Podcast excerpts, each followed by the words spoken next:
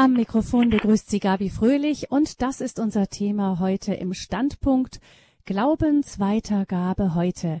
Lasset die Kinder zu mir kommen. Aber wie? Diese Frage stellen wir also heute und wir starten mit einer Szene aus einer Erstkommunionvorbereitung im Jahr 2016.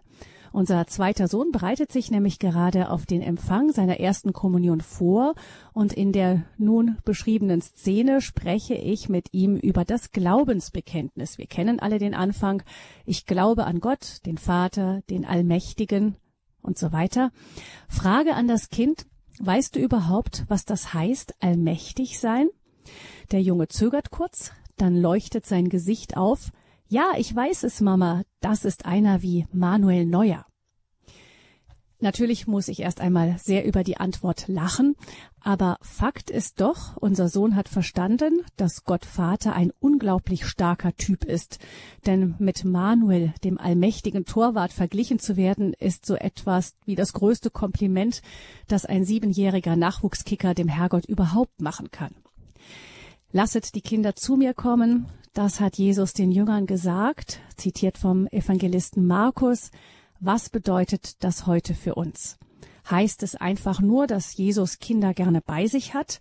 Oder ist es vielleicht auch eine Mahnung an uns Erwachsene, dass wir uns den Kindern auf ihrem Weg zu Jesus nicht in den Weg stellen sollen? Lasset die Kinder zu mir kommen, aber wie? Das fragen wir heute Abend Michaela Freifrau von Heeremann. Sie ist sechsfache Mutter, dazu inzwischen auch sechsfache Großmutter, ist Theologin, geistliche Begleiterin und Buchautorin, Mitglied im Päpstlichen Rat für die Familie und in der Katechismuskommission für Neuevangelisierung im Vatikan unter anderem. Deswegen, weil sie auch den weit verbreiteten Jukat mit verfasst hat. Frau von Heeremann ist uns zugeschaltet aus ihrer Heimat in Niederrhein, am Niederrhein. Herzlich willkommen. Guten Abend, Frau von Heeremann. Ja, guten Abend, Frau Fröhlich. Guten Abend. Frau von Heeremann, Eltern, denen Ihr Glaube ein wichtiges Anliegen ist, sehen oft mit Schmerzen, dass ihre Kinder oder auch Enkel sich wohl für Beruf, Karriere, Hobbys, Medien und so vielerlei mehr interessieren, aber der liebe Gott und die Kirche nicht so sonderlich attraktiv zu sein scheinen. Ihre sechs mittlerweile erwachsenen Kinder sind alle fest mit der Kirche verbunden, drei von ihnen im geistlichen Stand, die anderen verheiratet. Und da möchte man Sie geradezu fragen, wie haben Sie das geschafft? ähm, das weiß ich eigentlich auch nicht, wenn ich ehrlich bin. Ähm, mein Mann und ich, wir sind sehr familienorientiert und äh, haben uns schon gefreut, wie der Erste sagte, dass er Priester werden will, aber irgendwie war mir es doch auch wieder total fremd, weil ich mir gar nicht vorstellen konnte, dass man ohne Familie äh, leben kann. ähm, äh, und wie wir das geschafft haben, das ja, da gibt es, glaube ich, keine Patentlösung und ich würde auch nicht sagen, dass wir es geschafft haben. Ich glaube, dass wir wahrscheinlich einfach am wenigsten gestört haben. Also wir haben ihnen keine Steine in den Weg gelegt, damit sie Gott äh, kennenlernen und ihnen auch nicht Stöpsel in, Stöpsel in die Ohren gesteckt, damit sie den Ruf Gottes nicht hören. Das würde mhm. ich äh, sagen, dass uns das gelungen ist. Aber ähm, ich, äh, also wo die Liebe hinfällt, ist eigentlich auch gilt auch für geistliche Berufe. Da kann man als Eltern nur staunend daneben stehen. Mhm. Aber da kommen wir auch schon gleich zu, in Berührung mit diesem Zitat aus dem Markus-Evangelium. Das ist ja eingebettet in die Geschichte, dass ähm, da Mütter mit Kindern kommen und ähm, die Jünger sie wegschicken wollen. Und mhm. dann Jesus dann eben sagt, nein, lasset sie zu mir, lasset die Kinder zu mir kommen, wäret ihr ihnen nicht. Ähm, ist es schon so, dass wir da manchmal vielleicht auch uns, ohne es zu wollen, auch mal in den Weg stellen? Ja, ich glaube, dass wir Eltern, was auch immer wir tun, immer Katecheten unserer Kinder sind. Äh, wir sind nie neutral für die Kinder.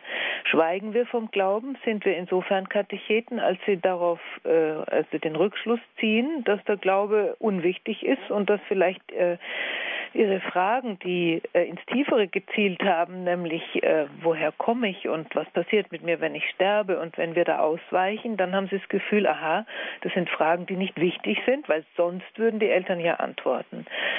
Ähm, sprechen wir ihnen vom Glauben, sind wir eben auch Katecheten, beziehungsweise ich glaube als erstes, es gibt ein schönes Wort von Marilene Leist, eine Religionspädagogin, die ich glaube inzwischen verstorben ist, in den 70er Jahren einen großen Namen hatte und die hat einmal gesagt, dass ähm, bevor ein Kind überhaupt ein Wort sprechen kann, hat es schon das Wichtigste von Gott erfahren, wenn, wenn es Glück hat.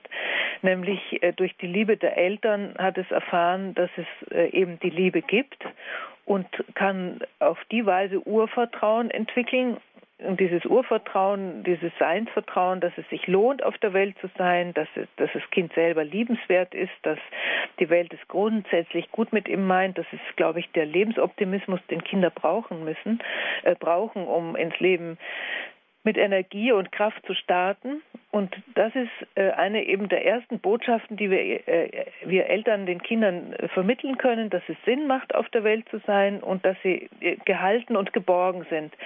Und unsere Aufgabe ist es dann später, und das wird sich ergeben, wenn man selber ein gläubiger, gläubige Mutter oder ein gläubiger Vater ist, ähm, diese Geborgenheit auch zum Ausdruck zu bringen und ähm, ich weiß nicht, beim Beten eben äh, sie damit vertraut machen, dass es da einen liebenden Vater im Himmel gibt, der sich für sie interessiert. Glauben Sie denn, dass diese Aufgabe, diese elterliche Aufgabe in der heutigen Zeit mit den allseits präsenten Medien wie iPhone, Internetzugang, überall inklusive und so weiter, also diesen vielen, vielen Ablenkungen, die ja oft auch die tieferen Sinnfragen überlagern oder die Zeiten, in denen man einfach mal übers Leben nachdenkt, äh, ständig die, diese Zeiten, diese langen Zeiten vertreiben.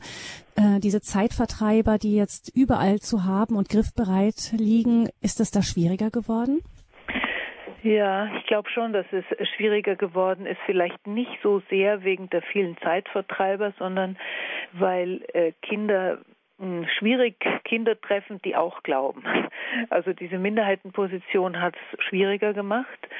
Ähm, wobei äh, die Zeitvertreiber, die Sie gerade gesagt haben, natürlich auch einen erheblichen Anteil haben. Ich glaube, dass einer der Punkte, warum wir uns heute so schwer tun, äh, Kinder für den Glauben zu begeistern oder zum Gebet hinzuführen, ist, dass sie eben die Stille nicht mehr kennen, dass sie eigentlich fast nicht mehr die Chance haben, mit sich und ihren Gedanken allein zu sein. Also ich, äh, man kann Kinder auch durch beständige äh, Betönung ähm, stumpf und taub machen. Und ähm, ich habe zum Beispiel bei unseren Kindern nie erlaubt und auch äh, würde auch bei den Enkeln das nicht gut finden. Und Gott sei Dank äh, sind unsere äh, äh, Kinder also als Eltern auch derselben Meinung. Ich finde es zum Beispiel ganz schlecht, wenn Kinder mit Kassetten einschlafen und in der Früh mit dem Radiowecker wieder aufwachen. So haben sie nie die Chance, ähm, mal nachzuspüren, was in ihnen eigentlich selber los ist, was, welche Ängste sie haben, welche Träume sie haben, auch sich mit sich selber auseinanderzusetzen. Und ähm, ich glaube, dass gerade äh, im Glauben es ganz wichtig ist, dass es stille Zeiten gibt, wo man äh, sozusagen die Sprache seines Herzens äh, hören kann äh, und auch die leise Stimme Gottes wahrnehmen kann. Also so die Frage, ähm, wovor fürchte ich mich, warum fürchte ich mich davor, auf was freue ich mich, äh, was wünsche ich mir, das sind alles ähm, Gedanken, die sich viele Kinder kaum noch stellen, also nicht bewusst stellen, weil sie nie äh, mit sich alleine sind und nie in Stille sind. Und das, glaube ich, ist einer der Punkte, die die Glaubenserziehung heute so schwer macht, weil wenn sie in die Kirche kommen oder wenn man sie im Kommunionunterricht hat und man möchte mal wirklich äh, mit ihnen ähm, in, in, also äh, konzentriert eine, eine Bibelgeschichte vorlesen und dann mal drüber nachdenken, was macht diese Geschichte mit mir, sind sie völlig ungeübt, sich darauf einzulassen. Und das ist schon eine große Schwierigkeit. Hm. Und da, da auch, äh, muss man auch als Eltern wirklich äh, den Mut haben, gegen den Strom zu schwimmen und äh, in einer gewissen Weise da einen äh, Konsumverzicht ähm, in die Familie hineinbringen, die einen natürlich irgendwie auch wieder in die Minderheit bringt, aber die für Kinder wichtig ist, ähm, dass sie eben nicht seelisch taub und blind werden für das, was eigentlich wichtig ist. Das heißt, so ein Ambiente schaffen, in dem auch Stille möglich mhm. ist, um einmal in die Grundfragen des Lebens überhaupt einzutauchen oder die überhaupt erstmal auftauchen zu lassen aus ja. dem ganzen Gewühle, was im Alltag mit den ganzen Hobbys und rechts und links und Verabredungen, alles ist so schnell und dann in dieser aufgewühlten Oberfläche ist es schwer, manchmal wieder in die Tiefe ja. zu schauen. Ja, also ich glaube, im Alltag äh, ist es normal, dass Kinder keine allzu tiefgreifenden Fragen stellen. Äh, natürlich ist im Moment das Fußballspielen wichtiger und das Spiel am, am Sonntag dann das Turnier wichtiger. Aber ich meine, dass es für Eltern ganz wichtig ist, äh, dass man sich zum Beispiel, wenn man sie ins Bett bringt, Zeit nimmt noch für ein Bettkantengespräch. Also Zeit hat dafür, dass sie sagen können, worüber sie sich heute geärgert haben oder warum sie morgen, warum sie ein bisschen Bauchweh haben, in die Schule zu gehen, wovor sie sich fürchten. Ähm, und in, in dieser Zeit, wo man allein mit ihnen auf der Bettkante sitzt, äh, da kommen dann meistens die entscheidenden Fragen auch hoch. Und das ist eine Riesenchance für Eltern, auch ihr Kind wirklich kennenzulernen, weil es ist ja in der Tat so, dass man während der Hektik des äh, Alltags äh, kaum Möglichkeit hat, äh, gemütlich und ähm, ja, konzentriert mit ihnen zu reden. Während mhm. meine Erfahrung ist eigentlich, dass das am Abend rauskommt, dass sie da erzählen, wer gemein war oder dass sie da erzählen, was ihnen Sorge macht oder äh, dass eben, ich weiß nicht, die Großmutter von der Freundin krank ist und bald stirbt und äh, was denn dann eigentlich mit ihr ist, wenn sie stirbt. Also das kommt ja meistens abends dann raus. Das heißt, diese Zeit für das ins Bett gehen. Damit sind wir schon bei ganz konkreten äh, Tipps. Da können wir später, denke ich, nochmal eingehen, darauf, ähm, darauf zurückkommen. Ich möchte jetzt nochmal ganz kurz ähm, auf ihr, ihr, den Überraschungserfolg äh, des UCAT, den Sie mitverfasst haben, kommen. Sie haben ja vorher auch schon geschrieben, zum Beispiel ein Buch über Ihre persönlichen Erfahrungen in Sachen Kindererziehung. Das Buch heißt Zur Freiheit erziehen. Ähm, und aber eben dieser U-Cut, den Sie irgendwann mit dem Verleger Bernhard Meuser verfasst haben, also ein Katechismus für junge Leute, der ist inzwischen auf der ganzen Welt verbreitet. Wie kam es eigentlich zu diesem Buch? Ja, das war wirklich eine irgendwie wundersame Geschichte tatsächlich. Ähm, ich habe äh, mit einem befreundeten Priester hatten wir schon neun Jahre ungefähr äh, oder zehn Jahre äh, jeden Sommer ein Sommercamp gemacht, ein sogenanntes Rallye Camp. Da haben vier Geschwister äh, ihre Freunde einladen dürfen und äh, dann waren wir fünf Tage zusammen in so einem ziemlich äh, kleinen Forsthaus im Wald, wo die dann auch wie die Sardinen auf dem Boden nebeneinander geschlafen haben am Anfang.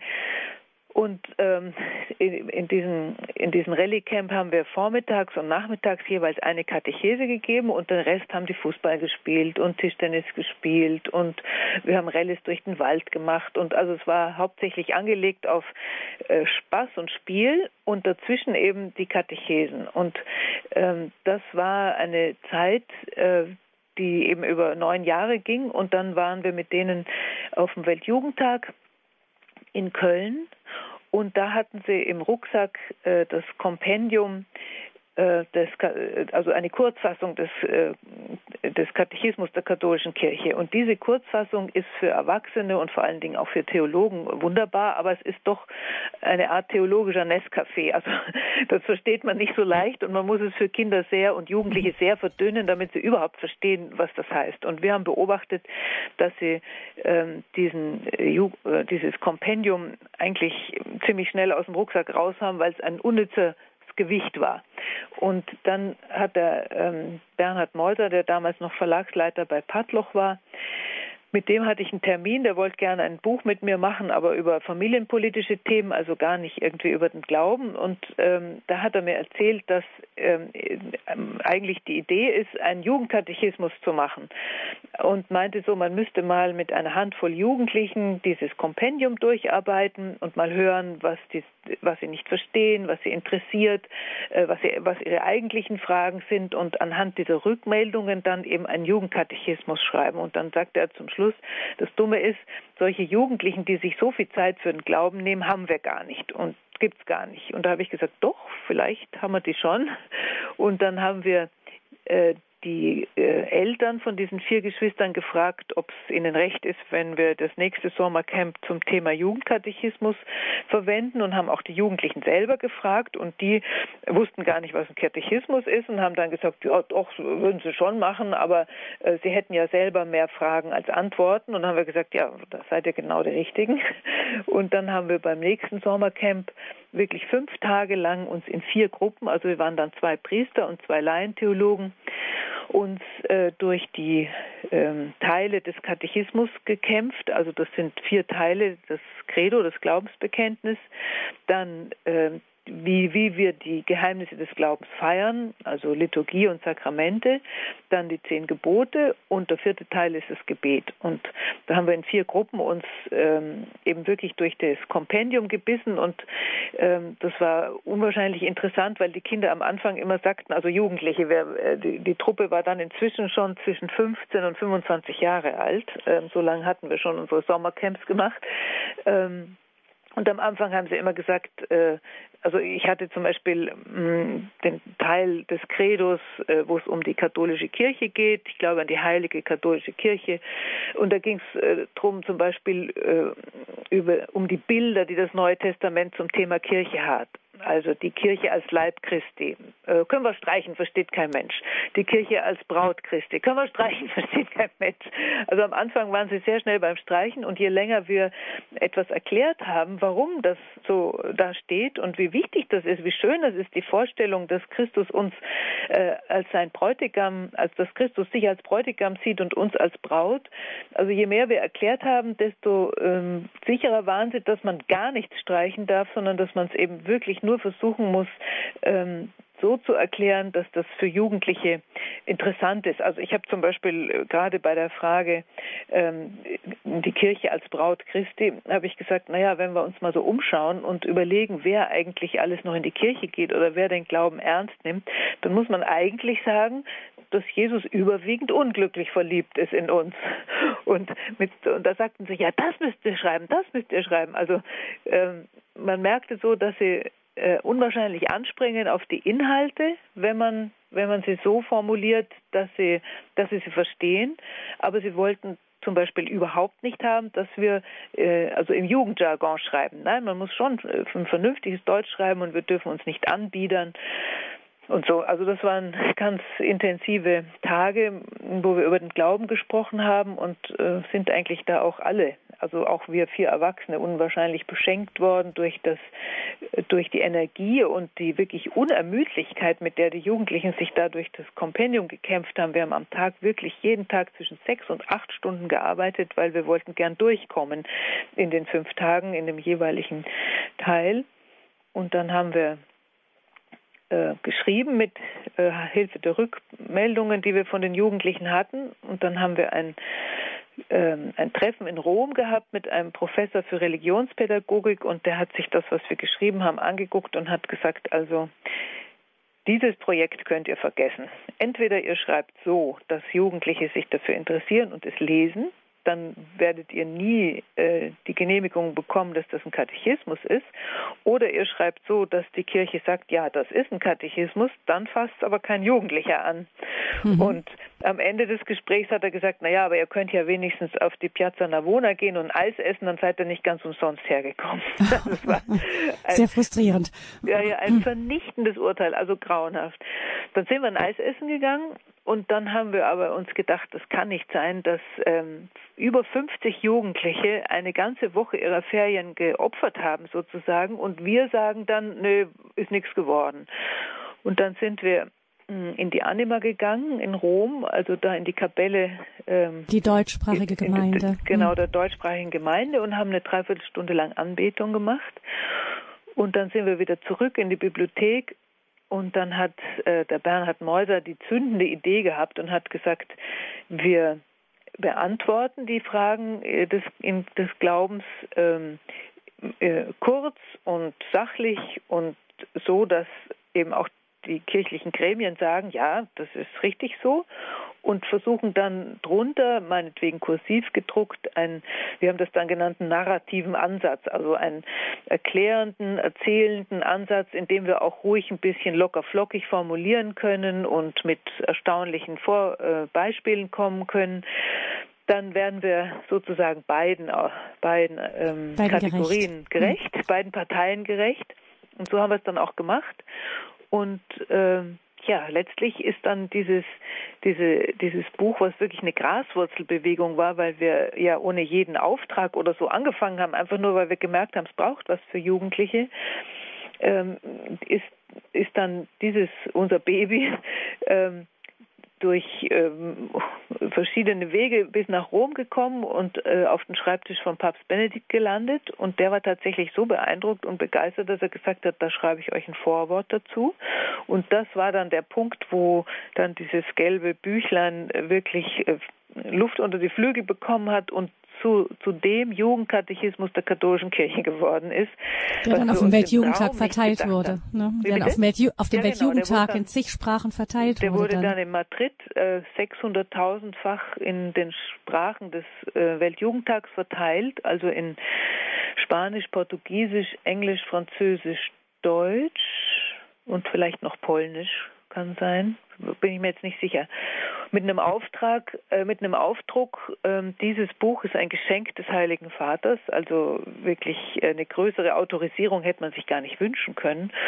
Und jetzt gibt es den Jukat in 35 Sprachen übersetzt und ist in 50 Ländern unterwegs und ähm, ist mit über vier Millionen Exemplaren äh, unter die Menschheit gekommen, was wirklich, also wirklich ein Wunder war, weil ähm, ja, es war halt mhm. wirklich eine Privatinitiative. Wir haben es auch ehrenamtlich gemacht, wir vier.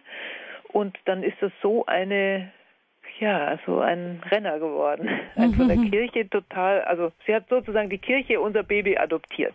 Das mhm. ist ja, zeigt doch, dass die Kirche auch ähm, modern ist und äh, ungewohnte Wege geht. Aber ich lerne jetzt auch äh, für das Thema unserer heutigen Sendung Glaubensweitergabe heute etwas Wichtiges daraus. Diese Jugendlichen haben erst die Sprache nicht verstanden ja, und genau. als es ihnen dann übersetzt wurde und erklärt wurde, dann auf einmal wurde es dann verständlich ja, und dann wurde es auch attraktiv. Genau, dann wurde es mhm. unheimlich interessant. Also die, die haben zum Schluss gesagt, nichts streichen, absolut gar nichts streichen, nur vernünftig erklären und bitte nicht in Jugendsprache, sondern in deutscher Sprache.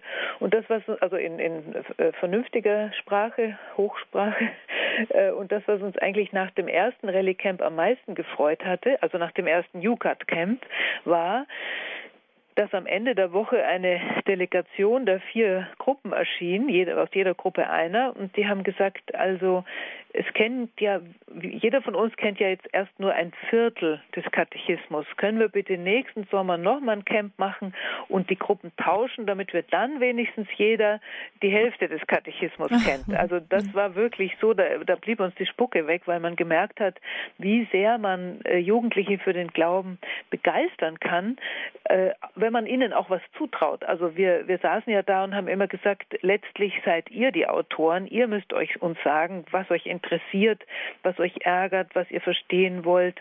Also zum Beispiel eine Sache erinnere ich mich noch. Ähm, äh, ich hatte ja eben das Thema Kirche unter anderem und da steht im Kompendium auch die Frage, ähm, das Verhältnis der katholischen Kirche zur evangelischen Kirche. Und ähm, da steht dann im Kompendium so ganz sachlich, welche Sakramente wir gemeinsam haben und äh, was wir nicht gemeinsam haben und dass wir das Wort Gottes gemeinsam haben äh, und eben an denselben Gott glauben, aber uns eben getrennt haben. Und äh, in unserer Gruppe waren auch evangelische, auch ähm, äh, auch kirchenferne äh, Jugendliche drunter. Also wir hatten es wirklich versucht, den, diesen vier einladenden Geschwistern gesagt, äh, haben gesagt, geht an die Hecken und Zäune und schaut, dass wir nicht nur praktizierende Christen sind, sondern wirklich auch Leute, die eher fern sind und ähm, die die entscheidenden Fragen stellen, weil ihr habt vielleicht gar nicht mehr die Fragen oder ihr traut sie euch nicht zu fragen. Eigentlich ist es eher so. Und äh, das, da war dann so äh, Murren in der Gruppe, wie, äh, wie ich äh, beim zweiten, also im zweiten Camp vorgelesen habe, was ich als Antwort habe. Und dann meldete sich die Evangel äh, evangelische Teilnehmer der Gruppe und sagte, also sie findet schon, da müsste schon auch rein, warum wir uns getrennt haben. Und da müsste schon auch rein, dass ähm, evangelische wie katholische daran Schuld haben.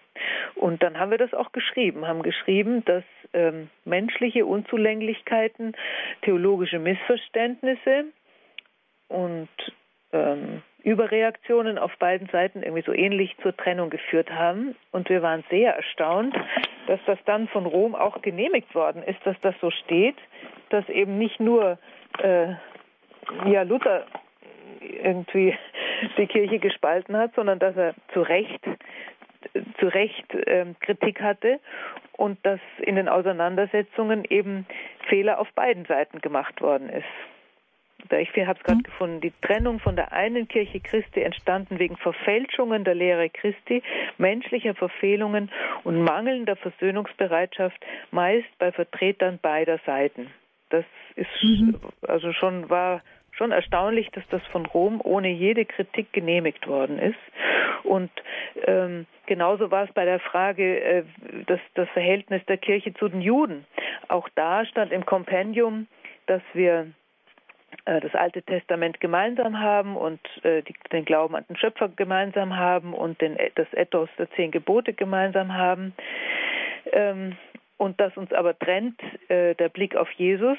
Sie warten noch auf den Messias und wir sind überzeugt, dass er der verheißene Sohn Gottes, der verheißene Messias ist. Und da war wieder so Brummeln äh, in der Gruppe und dann kam von den Jugendlichen, also das geht nicht, das könnt ihr nicht alleine so schreiben. Ihr müsst doch auch schreiben, ähm, dass ähm, der Antisemitismus, äh, der zu dieser furchtbaren Katastrophe im 20. Jahrhundert des Holocaustes geführt hat, dass der schon auch mit begründet war dadurch, dass man eben die Juden als äh, Gottesmörder verschrien hat ähm, und dass da äh, die, die Kirche auch Mitverantwortung hat und da haben die Jugendlichen total recht gehabt, dass sie das angemahnt haben. Das haben wir dann auch geschrieben. Und ich weiß, dass das für ähm, Juden, die sich interessieren für den Jukat, äh, eine wichtige Sache ist, dass da eben dann, ich dann unter anderem geschrieben hat, es ist beschämend, dass Christen jahrhundertelang diese enge Verwandtschaft mit dem Judentum nicht wahrhaben wollten und mit pseudotheologischen Begründungen einen oft genug tödlich wirkenden Judenhass mitgeschürt haben. Mhm. Und dann haben wir eben geschrieben, dass äh, Johannes Paul Paul äh, anlässlich des Heiligen Jahres ähm, eine große Verzeihungsbitte ausgedrückt hat. Äh, und äh, also die, die Jugendlichen haben uns unwahrscheinlich ähm, bereichert in, der, in ihrer Sicht auf, auf bestimmte Situationen und in ihren Fragen. Ja, auch da möchte ich wieder etwas heraushören, was allgemein auch für die Glaubensweitergabe heute an Jugendliche und an Kinder gilt. Ähm, Sie haben nicht versucht, äh, von oben herab zu erzählen, was denn nur Sache ist, sondern Sie äh, haben sich wirklich auch hingesetzt und zugehört, wenn die Jugendlichen ja. ihre Fragen, Anmerkungen hatten und diese ernst genommen. Ja, das muss man. Also ähm, Sie sind ja sozusagen gleichberechtigte Kinder Gottes. Wir, wir hatten als Theologen einen gewissen äh, einen Wissensvorsprung, aber die Gottesbeziehung eines einzelnen Kindes und eines einzelnen Jugendlichen oder seine Fragen sind genauso wertvoll wie die Fragen von hoch ausgebildeten äh, Erwachsenen. Und ich glaube, dass, dass das überhaupt auch äh, das Entscheidende ist in der Glaubensweitergabe, dass man sein Gegenüber mit dem, was im Moment ihn beschäftigt, mit den Fragen, die er hat, auch mit den, mit den Vorstellungen von Gott, die er vielleicht hat, ähm, dass man die ganz ernst nehmen muss und äh, nicht irgendwie ähm, ihnen eine Lehre überstülpen darf, sondern dass man versuchen muss, werbend diese Lehre darzustellen und vor allen Dingen sich auch selber dazu zu bekennen und zu sagen, ja, ich, ich glaube, ich glaube wirklich, dass Christus der Sohn ist und Gott der Sohn Gottes ist. Oder ich, glaube auch aus Erfahrung, dass es den Heiligen Geist gibt. äh, von dem der heilige Augustinus sagt, der ist der stille Gast unserer Seele. Also wir haben natürlich auch wahnsinnig diskutiert, wie können wir Monotheisten sein und trotzdem glauben, dass es diesen einen Gott in drei Personen gibt. Und ähm, das waren ganz intensive Glaubensgespräche, die wir da mit den Jugendlichen gehabt haben. Und dann ist es eben auch wichtig, ihnen sagen zu können, dass man selber schon Erfahrungen gemacht hat, zum Beispiel mit dem Heiligen Geist, der ähm, die Intuition des Herzens oft ist oder die Stimme des Gewissens ist und dass ähm, man bezeugen kann, dass er einem schon manchmal den Weg gewiesen hat, den man eigentlich gehen soll, sollte. Oder dass, wenn man einen Plan gefasst hat oder eine Entscheidung gefällt hat und dass äh, man mit dieser Entscheidung irgendwie nicht zur Ruhe kam, äh, bis man nochmal drüber nachgedacht hat, dass das eigentlich wirklich der Heilige Geist ist, ähm, der uns hilft, die Wege zu gehen, die äh, Gott uns anbietet. Es gibt ja so einen schönen Satz äh, beim Propheten Jeremias 29,11, äh, da sagt Gott, ich, ich kenne meine Pläne, die ich für euch habe, Pläne des Heils und nicht des Unheils, weil ich euch eine Hoffnung und eine Zukunft geben will. Und das ist ja eigentlich genau das, was, was Jugendliche wollen, eine Zukunft und eine Hoffnung und jemand, der, ähm, der ihnen äh, ja, ein, äh, ein, einen Weg weisen will, der sie glücklich macht. Hm. Und ähm, da als äh, Gesprächspartner, als Eltern oder als Großeltern, als Pate oder wir damals in dem Jugendcamp äh, selber bezeugen zu können, äh, dass man zum Beispiel seinen Beruf gefunden hat oder seinen Mann gefunden hat oder ähm, mhm. die richtige Studienwahl getroffen hat, weil man irgendwie auch vom Gewissen gespürt hat, das ist das Richtige und dann damit glücklich geworden ist. Das sind ganz wichtige ähm, äh, Erzählungen für die Kinder, weil es dann nimmt äh, der Knochen Fleisch an und ähm, sie haben einen, einen Zeugen vor sich. Also, äh, mhm. der, also nicht nur Lehrer. Vom Jukat, mhm. äh, der Jukat alleine bringt es nicht so, auch selbst wenn man den vielleicht genial finden würde, alleine, das bringt es nicht, sondern wichtig ist der Katechet, der dahinter steht und sagt, ja, das glaube ich. Oder also es bedeutet Eltern. nicht nur, nicht, dass wir als Erwachsene nicht nur die Lehrer sind, sondern auch Zeugen oder vor ja, allem genau. Zeugen vor allem Zeugen. Und da äh, meine ich, haben wir da in der Familie die besten Chancen. Also das sage ich auch immer Eltern, die sagen, ja, aber ich bin ja kein Theologe und ich kann die Fragen nicht beantworten. Und ich sage immer, eigentlich geht es zunächst mal zu Hause nicht äh, primär um Wissensvermittlung, sondern dass die Kinder den Glauben der Eltern oder der Großeltern erleben oder des Paten erleben, so dass sie ähm, einfach ganzheitlich erfahren, dass dieser Gott jemand ist, der sich für mein Leben interessiert, bei dem ich mich geborgen fühle, dem ich am ähm, Abend erzählen kann, was mich beschäftigt, den ich bitten kann, wenn mich was bedrückt, äh, dem ich auch vor allen Dingen bitten kann, dass er mir tragen hilft an Dingen, die man nicht ändern kann. Ähm, also das ist eigentlich etwas, äh, was zu Hause ganzheitlich erfahrbar ist und gar nicht so sehr ähm, primär eine äh, Vermittlung von Glaubenswissen ist. Der von dem Jukat und wie er entstanden ist, haben Sie uns schon erzählt. Inzwischen arbeiten Sie an einem ähnlichen Projekt, das mhm. nennt sich Kids Cut, also ein genau. Katechismus genau. für Kinder. Ähm, gehen Sie da ähnlich vor? Ja, das, äh, wir gehen ein bisschen anders vor, weil wir ja da keine Vorlage nehmen können, mit, die, mit denen wir dann, über die wir dann mit den Kindern äh, diskutieren. Das, äh, also die Dinge, die es da gibt, äh, also wie das Kompendium oder auch der Jukat, das ist einfach zu schwer für die Kinder. Äh, wir wollen für acht bis zwölfjährige schreiben oder schreiben für acht bis zwölfjährige mit äh, Schwerpunkt Kommunionkinder.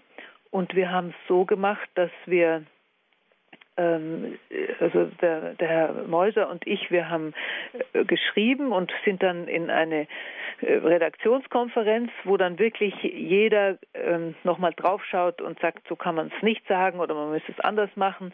Also da war eine Grundschullehrerin dabei, da war der ähm, Kinder- und Jugendseelsorge der Diözese Wien dabei, ein, ein sehr äh, gut ein toller Theologe, der ein sehr guter Dogmatiker ist, der genau geguckt hat, stimmen die Inhalte. Ähm, ein, ein anderer weiterer Seelsorger dabei, äh, eine Jugendliche, die auch schon beim KidsCut mitgearbeitet hat, die Tochter von Bernhard Meuser. Ähm, und diese, diese Texte, die wir da bearbeitet haben, haben wir im letzten Sommer und diesen Sommer äh, bei so einem, bei sogenannten Play and Pray Camps erprobt. Also Play and Pray ist genau wie dieses Rallye Camp, äh, wo der Jukat entstanden ist für Kinder zwischen acht und äh, zwischen 8 und 13 letztes Jahr. Dieses Jahr waren sie überwiegend zwischen 9 und 14, nee, auch zwischen 8 und 14, äh, Buben und Mädel. Und ähm, mit denen haben wir äh, eben zum Beispiel über die zehn Gebote gesprochen oder über die Sakramente gesprochen, über das Gebet gesprochen und haben dann geguckt, ähm, verstehen Sie überhaupt, was da steht?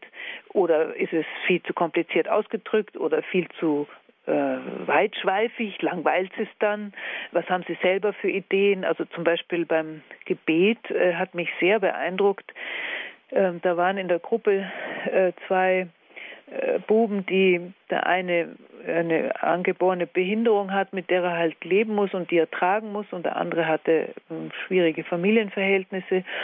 Und wir hatten beim Gebet eigentlich ähm, besprochen, äh, Danken und Lobpreis und Bitten. Ähm, und zwar eigentlich äh, war das uns irgendwie unterlaufen, dass man hauptsächlich gebeten hat um Dinge, die man gerne geändert haben will, also in unseren Beispielen. Und da haben die beiden sich unabhängig voneinander gemeldet und haben gesagt, also es gibt ja Sachen, die können wir nicht äh, ändern und wir müssen doch auch schreiben, dass wir Gott bitten können, etwas auszuhalten, was wir nicht ändern können. Und das war natürlich ein ganz, ganz wichtiger Gedanke.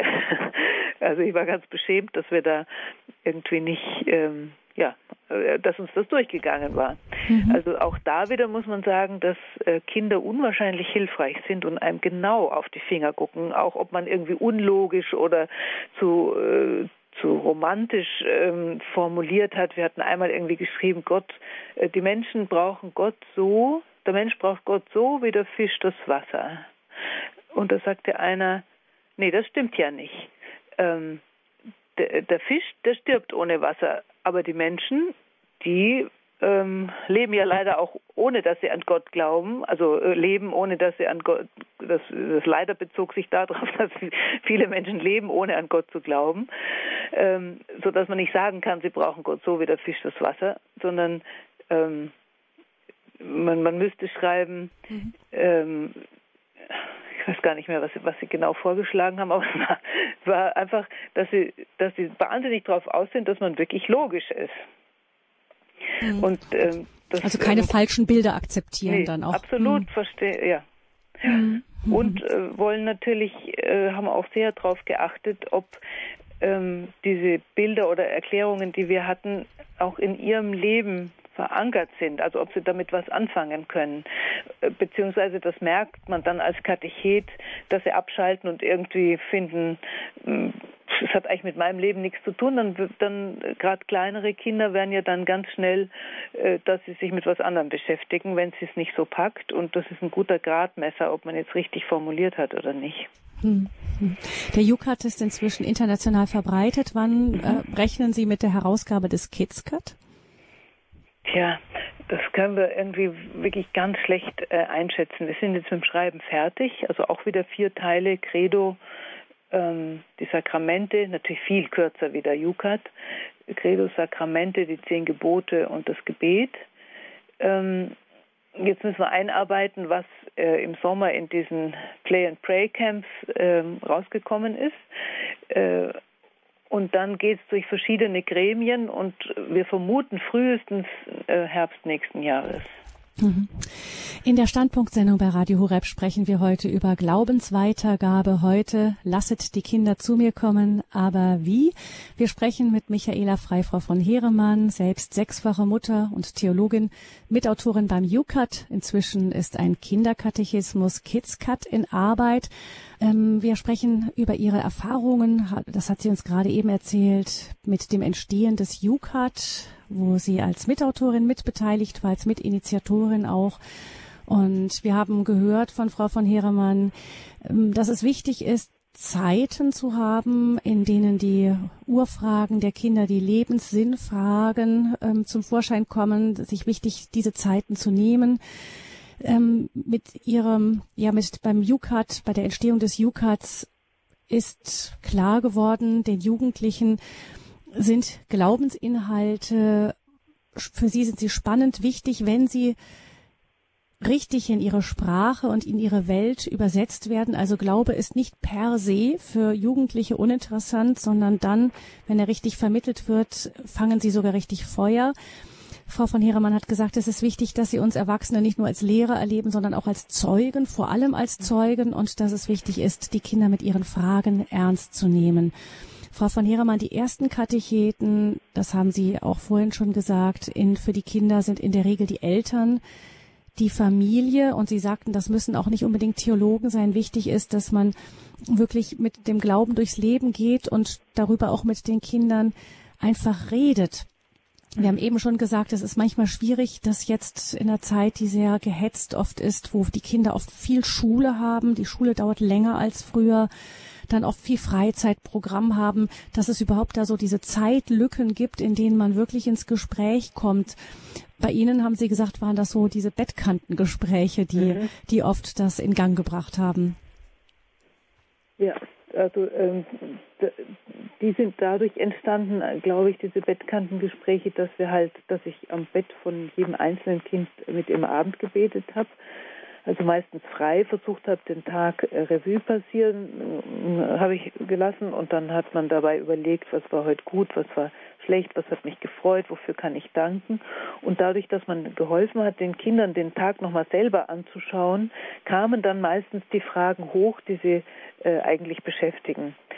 Ähm, es ist eigentlich äh, untypisch, äh, diese äh, entscheidenden Fragen äh, zu erwarten äh, nachts, äh, abends auf der Bettkante. Meine Erfahrung ist eigentlich, dass die wirklich schwierigen Fragen meistens zwischen Tür und Angel gestellt werden, wenn gerade der Grießbrei fürs Jüngste überkocht oder ich weiß nicht, der junge Hund ins, ins Haus gerade ein Häufchen gesetzt hat, dann oder oder man eigentlich ins Bett will, weil man hundemüde ist. Ähm, dann plötzlich kommen sie mit den schwierigsten Fragen um die Ecke. Und da, glaube ich, ist es wirklich die Kunst von Eltern, sich dann Zeit zu nehmen, tief durchzuarbeiten, den Grießbrei vom Herz zu nehmen, äh, das Häufchen liegen zu lassen oder was auch immer es ist, äh, und sich Zeit zu nehmen für das, was da einem so äh, so wie so ein, also gerade bei Jugendlichen, äh, wie so ein Happen hingeworfen wird. Ähm, können Sie das an einem Beispiel mal verdeutlichen? Fällt Ihnen da was ein? Ja, also mir fällt zum Beispiel ein, unsere, äh, eins unserer Kinder wollte unbedingt ähm, mit, mit Freunden in einen Film gehen, der hieß damals Die letzte Versuchung Jesu. Und ähm, ich wusste aus der Zeitung, dass dieser Film offensichtlich äh, künstlerisch gut gemacht ist. Der wurde sehr gelobt, aber ähm, der, der Film erzählte die Geschichte, dass Jesus nur scheintot war und ähm, eben vom Kreuz wieder herabgenommen worden ist und äh, wieder aufgewacht ist und dass er und Ma Maria Magdalena ein Paar war. Und dieser Film hörte dann auf äh, mit einer Bettszene zwischen den beiden. Und ähm, gerade wirklich, wie ich äh, dringend ins Bett wollte. Wir hatten damals schon sechs Kinder und die jüngste war Baby und die älteste wollte eben unbedingt in diesen Film. Ähm, wirklich zwischen Tür und Angel im Treppenhaus stehend äh, bin ich gefragt worden, ob sie in den Film darf oder nicht. Und dann habe ich erst gesagt, also da wäre ich eigentlich nicht dafür. Ähm, habe das auch begründet und habe gesagt, äh, also aus der Psychologie weiß man, dass eben Bilder, mit denen man nicht rechnet, sich im Gehirn irgendwie festbeißen, also wie so äh, Kletten im Gehirn hängen bleiben und dass ich nicht will, dass wenn sie betet oder zum Kreuz raufschaut, sie dann eine Bettszene sieht von Jesus und Magdalena, weil es auch gar nicht so gewesen wäre und ich wollte das nicht. Und dann ist mir eben mitgeteilt worden, dass ich keine Ahnung von Kunst hätte und dass ich äh, unrettbar altmodisch und überhaupt ein bisschen spießig und eng und bescheuert wäre. und was man dann halt alles so gesagt kriegt. Und ähm, ich habe dann wirklich halb müde, also tot vor Müdigkeit mit hängenden Augenlidern diesen Kampf mit ihr durchgestanden und immer wieder gesagt, ich würde das eigentlich nicht wollen und ich würde ihr abraten. Ähm, und dann hat sie, und sie war kurz davor, 18 zu sein, dann schließlich mich gefragt, ja, aber warum, wenn es euch so wichtig ist, warum verbietet ihr mir es dann nicht einfach? Mein Mann war dann nämlich auch dazu gekommen. Und dann haben wir diesen Strohhalm ergriffen und haben gesagt, also gut, dann verbieten wir es eben, was wir irgendwie blöd fanden bei jemandem, der wirklich schon fast volljährig ist. Und dann wurde darüber nie wieder geredet. Und ähm, nach Wochen habe ich dann mal irgendwie ganz vorsichtig gefragt, wie war denn jetzt der Film? Woraufhin sie ganz empört sagte, wieso, da war ich nicht drin, ihr habt mich doch verboten. Und dann habe ich gesagt, ah ja, und was haben dann die anderen gesagt? Und dann äh, sagte sie etwas, was wirklich eine der seltenen Sternstunden von für Eltern ist, wurde so ein bisschen verlegen und sagte, ja, also wie sie in der Gruppe gesagt hätte, ihre Eltern hätten ihr verboten reinzugehen, da hätte ein Bub aus der Gruppe gesagt, hast du's gut, meinen Eltern ist es schon lange egal, was ich mache. Das war natürlich eine Rückmeldung, die man so äh, selten erlebt. Mhm. Aber das hat mir auch wieder Mut gemacht für die nächsten Kinder, dass wenn man äh, irgendwie unbequem ist und eben äh, irgendwas verbietet oder nicht will, was ihnen wirklich wichtig ist und man damit total gegen den Strom schwimmt, dass das letztlich bei den Jugendlichen, auch wenn sie sich noch so sehr ärgern und noch so sehr mit einem kämpfen, äh, auch Kinder, äh, äh, eigentlich doch irgendwie als Zuwendung ankommt die sind dann zwar sauer ähm, und finden die Eltern total bescheuert, aber ähm, sie, sie nehmen wahr, dass sie dass entweder die, die Sache selbst einem so wichtig ist, dass man da die halbe Nacht auf der Treppe zubringt, oder dass sie einem so wichtig sind, dass man eben nicht ins Bett geht, wo man das doch eigentlich gerade gerne wollte, ähm, oder wie die Situation auch ist. Also bei Dingen, die uns wirklich wichtig sind als Eltern, äh, lohnt sich die Auseinandersetzung äh, natürlich nicht ähm, autoritär, sondern schon begründet, aber auch klar zu bleiben. Ich habe auch die Erfahrung gemacht, dass es für die Kinder oft wichtig ist, die Eltern zu provozieren und anzubohren, warum man denn jetzt dagegen ist, weil dann hört man plötzlich hintenrum, die Kinder hätten die und die Meinung in der Klasse vertreten oder auf äh, in der Party vertreten, also wie wenn sie ein, äh, Wort für Wort ähm, zitieren würden als ihre eigene Meinung. ähm, weil sie eben genau wissen wollen, warum, warum darf ich jetzt das und das nicht. Und ähm, es ist wichtig das, für Sie, hm. Argumente zu haben. Und dass Sie das vielleicht einem gegenüber selbst nicht zugeben würden, genau. aber dann erfährt man dann doch manchmal, dass Sie sich diese ja. Argumente durchaus zu eigen gemacht haben. Ja, ja, das hört man mhm. dann manchmal hintenrum. Es ist ja auch, ähm, das muss man ja auch als Eltern wissen, die Pubertät ist ja auch dafür da, dass die, El die Kinder sich ähm, die Kraft kriegen, auch von den Eltern irgendwie abzugrenzen, also sie selber zu werden. Und das geht nur äh, dann, auch wenn sie sich an einem reiben können. Ähm, man muss schon aufpassen, dass der Ton der Auseinandersetzung immer ähm, vernünftig bleibt und man nicht autoritär ist, sondern begründet äh, vielleicht auch bittet, also so wie wir es am Anfang äh, versucht haben, ich versucht habe bei diesem Film, dass ich gesagt habe, ich will es eigentlich nicht und ich rate ab davon, ähm, dass man also nicht gleich in die harte Konfrontation geht, aber manchmal muss man das, wenn einem das wichtig ist. Muss man natürlich auch in die Konfrontation gehen, vor allen Dingen, wenn sie jünger sind. Mhm. Also wir haben zum Beispiel äh, nie für uns war die Sonntagsmesse stand einfach nie zur Debatte. Das wussten sie auch. Ähm, manchmal hatten wir Auseinandersetzungen und da waren wir dann ziemlich klar, mein Mann und ich, wir beide gleich. Ähm, ich habe dann gesagt, nee, also wir schicken euch jeden Tag in die Schule, weil uns das wichtig ist, dass ihr lesen und schreiben und rechnen und fremde Sprachen lernt. Und es ist mir mindestens genauso wichtig, dass ihr die Sprache Gottes kennenlernt und Gott kennenlernt. Und wenn wir da einmal in der Woche in die Messe gehen, ähm, dann gehört das einfach dazu und da diskutieren wir auch nicht. Das wussten sie auch und dann wurde auch auf die Dauer nicht mehr diskutiert. Mhm. Nur ist es aber so, dass gerade der, der Sonntag inzwischen immer beliebter wird als äh, Tag für irgendwelche Programme, sei es von Fußballvereinen, Geburtstagsfeiern und so weiter. Wie gehen Sie mit sowas um? Ja, das ist ein Problem. Also unsere äh, vier Söhne waren äh, die Hälfte davon begeisterte Fußballer und das war wirklich schwierig. Ähm, da haben wir aber, äh, also mir war irgendwie klar, dass man äh, Kindern den Weg zu Gott versaut oder auch äh, ja, den Weg zu Gott verstellt, wenn man von ihnen Übermenschliches verlangt. Und wenn man in eine Mannschaft gehört und die Mannschaft ist auf einen angewiesen. Also wir, äh, die Kinder hier sind auf dem Dorf aufgewachsen und zum Teil waren die Mannschaften eben äh, knapp die neun Leute oder knapp die elf, die es gebraucht hat. Und dann wusste ich einfach, wenn wir sagen, wir gehen äh, Sonntag früh in die Kirche und ihr könnt nicht mitspielen, dass dann die Mannschaft ge gesprengt wird. Das haben wir Also so übermenschliches haben wir nicht von ihnen verlangt, weil das ist kontraproduktiv. Dann sind wir in die Abendmesse gegangen. Wir haben versucht, das als, als Familie zu machen. Das hat, ist natürlich nicht immer gelungen. Ähm, ist jetzt aber auch nicht, glaube ich, das Aller, Allerwichtigste, sondern für uns war das Wichtigste, dass äh, die Kinder wissen, äh, die Sonntagsmesse findet statt, ob es jetzt am Samstagabend ist oder am Sonntagabend oder Sonntagvormittag, da waren wir beweglich und haben eben nicht von ihnen verlangt, dass sie irgendwelche Turniere sausen gelassen haben oder die Mannschaft riskiert haben, nur weil wir gefunden haben, wir müssen jetzt in die Gemeindemesse gehen. Schwierig ist es natürlich, wenn, äh, wenn das Sonntag für Sonntag die Frage ist. Ähm, da, ja, also da weiß ich auch nicht genauer, was wir dann gemacht hätten. Ähm, die Kinder sind dann auf die Dauer haben sie mehr Musik gemacht als Fußball gespielt. Deswegen äh, war da, hörte auf die Dauer die Diskussion auf. Aber ich denke schon, dass man sie nicht überfordern darf und nicht, das, mhm. das darf nicht dazu führen, dass eben unter Umständen eine Mannschaft nicht mehr vollständig ist, nur weil der eigene Sohn oder die Tochter fehlt.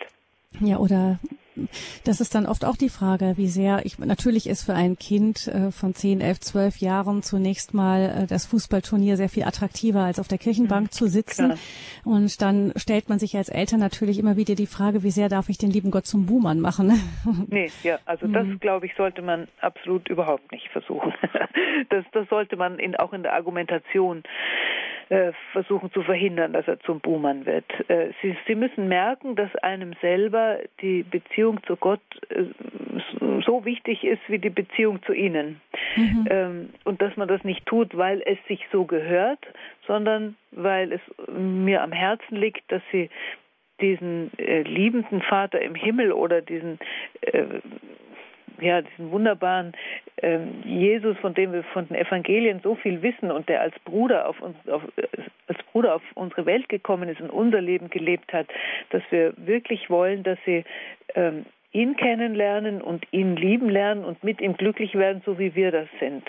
Und ähm, das äh, das ist, glaube ich, etwas, was man ihnen vermitteln muss bis zur Pubertät und hoffen muss, dass das dann durchträgt. Es gibt schon eine Zeit, also ich habe zum Beispiel äh, einfach gemerkt, dass den größer werdenden Kindern das persönliche Abendgebet eine, eine Zeit lang unangenehm war. Und dann habe ich ihnen Gute Nacht gesagt und habe nur gesagt, dann äh, vergiss, vergiss nicht zu beten. Und habe eben dann nicht mehr mit ihnen gebetet. Oder mein Mann hat dann nicht mehr mit ihnen gebetet. Und wie sie dann ähm, 16, 17 waren, ähm, mein Mann und ich, wir beten immer zusammen abends die Komplett und haben dann noch eine stille Zeit, wo wir selber ein persönliches Gebetsleben haben.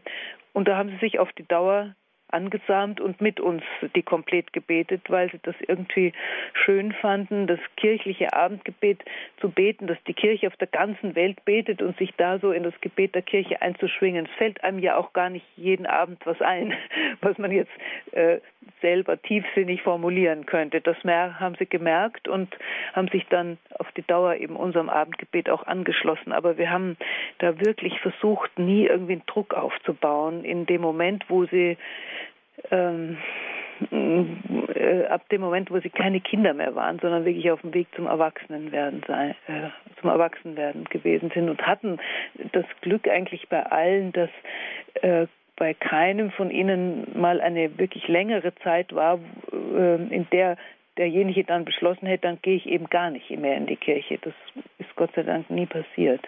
Hm. Aber das war ein Geschenk, würde ich mal sagen. Bei kleineren Kindern ähm, habe ich auch schon gehört, die Variante, wir gehen in die Kirche und danach machen wir was Schönes, gehen Eis essen oder so. Genau. Ist das auch eine Möglichkeit? ja, absolut. Also das ähm, machen unsere Kinder mit ihren Kindern und äh, gehen am, äh, dann nach der Messe Eis essen, was für die ganz Kleinen ganz wichtig ist. Ich habe das jetzt an unserer dreijährigen kleinen Enkelin äh, erlebt, die mit uns hier auf dem Hof wohnt. Die sagte mir in ihrer Kindersprache, ähm, morgen gehen wir in die, Ker in die Kirche, aber, aber so verschwommen, dass ich es nicht verstanden habe und habe gesagt, wohin geht ihr morgen? Und da sagte sie, Vater, Sohn ist Eises essen. sie hat wohl offenbar den Eindruck, dass im Namen des Vaters, des Sohnes und des Heiligen Geistes hört sie als Eises, Eis essen. das ist eine ganz eigene kindliche Theologie, aber ich dachte ähm, irgendwie, ähm, ja, ja wenn, liebt wenn in die Kirche zu gehen, weil sie weiß, nachher gibt's ein Eis. Mhm. Und das ist ja auch ein ganz guter Ansatz. Mhm. Wenn die Süße des Glaubens auf die Weise vermittelt genau. wird. Bei einem Dreijährigen ist das ja, ja. eine Möglichkeit, die wir haben, um mit Kindern auch unseren Glauben zu leben, auch in einer kindgerechten Weise. In der Standpunktsendung bei Radio Horeb geht es um Glaubensweitergabe. Heute wir sprechen mit der Theologin und Buchautorin Michaela Freifrau von Heeremann in dieser Standpunktsendung bei Radio Horeb und nach einer Musik geht es weiter, dann auch sehr gerne mit Ihren Fragen.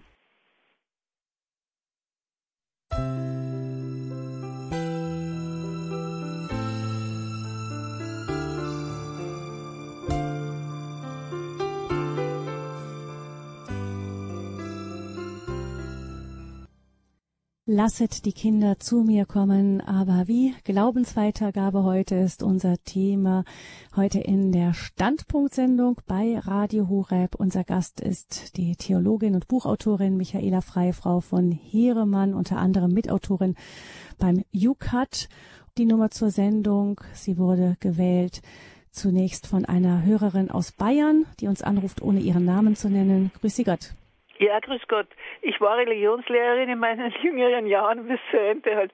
Und da habe ich folgende Erfahrung gemacht bei Elternabenden zur Vorbereitung auf die Erstkommunion. Da war ja noch mehr im Lehrplan für die Schule.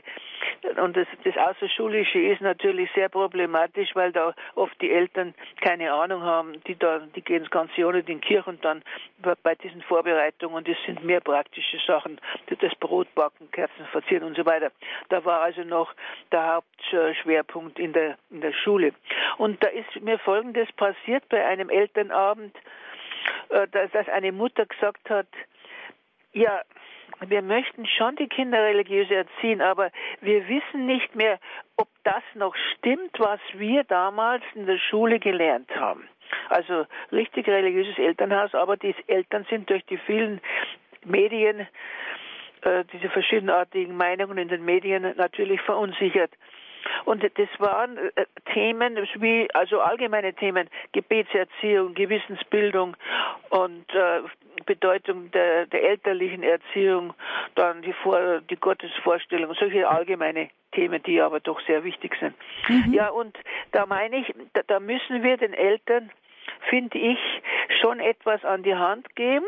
Und zwar habe ich mir gedacht, ich habe ja doch noch diese Skripten von meinen Elternabenden, dass, dass das über die, von der Diözese natürlich ausgeht und, und mit anderen Beiträgen auch noch über diese Sachen, eucharistische Erziehung und so weiter, äh, dass man die bei, bei der Erstkommunion wo die Eltern ja noch äh, ein bisschen, die meisten wenigstens, oder, oder mindestens einige, da offen sind für, für diese Erziehungsfragen, äh, dass man das denen an die Hand gibt. Mhm. Das, also, ist, ja, das ja, ist meine Meinung. Und ja, ich, ich, Hilfestellung ich an die. Mhm. Dankeschön für Ihren Anruf. Ja. Alles ja. Gute Ihnen, Frau von Heeremann. Vielleicht auch das das Anliegen, ja. das Sie mit dem KidsCut ja auch haben. Ja, genau. Anderem. Ich glaube, dass die Hörerin äh, sehr recht hat.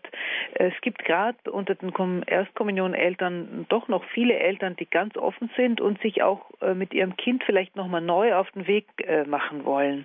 Und deswegen halte ich es eigentlich für gut, dass man die Idee der Familienkatechese aufgreift, also der äh, Katechesis familiar, dass man nicht nur die Kinder vorbereitet, sondern versucht auch die Eltern mit einzubeziehen ziehen, weil wenn die Eltern draußen bleiben, ist für die Kinder oft die Erstkommunion so ein Ausflug in eine andere Welt. Und da gehen sie drauf ein, wenn sie den Katecheten oder die Katechetin nett finden und das ein schönes Fest wird.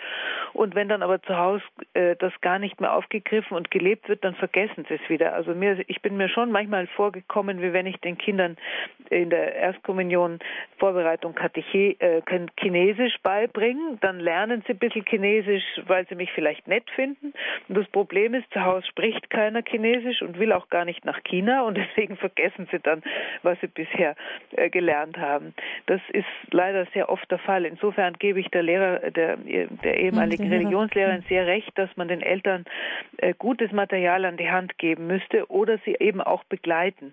Und zwar nicht nur die Tischmutter begleiten, sondern die, die Eltern als, äh, als Eltern begleiten. Mindestens, dass man in dem halben oder dreiviertel Jahr, wo die Kinder vorbereitet werden, sagen wir mal, einmal im Monat mindestens einen Elternabend macht, wo man die Fragen der Eltern auch beantwortet.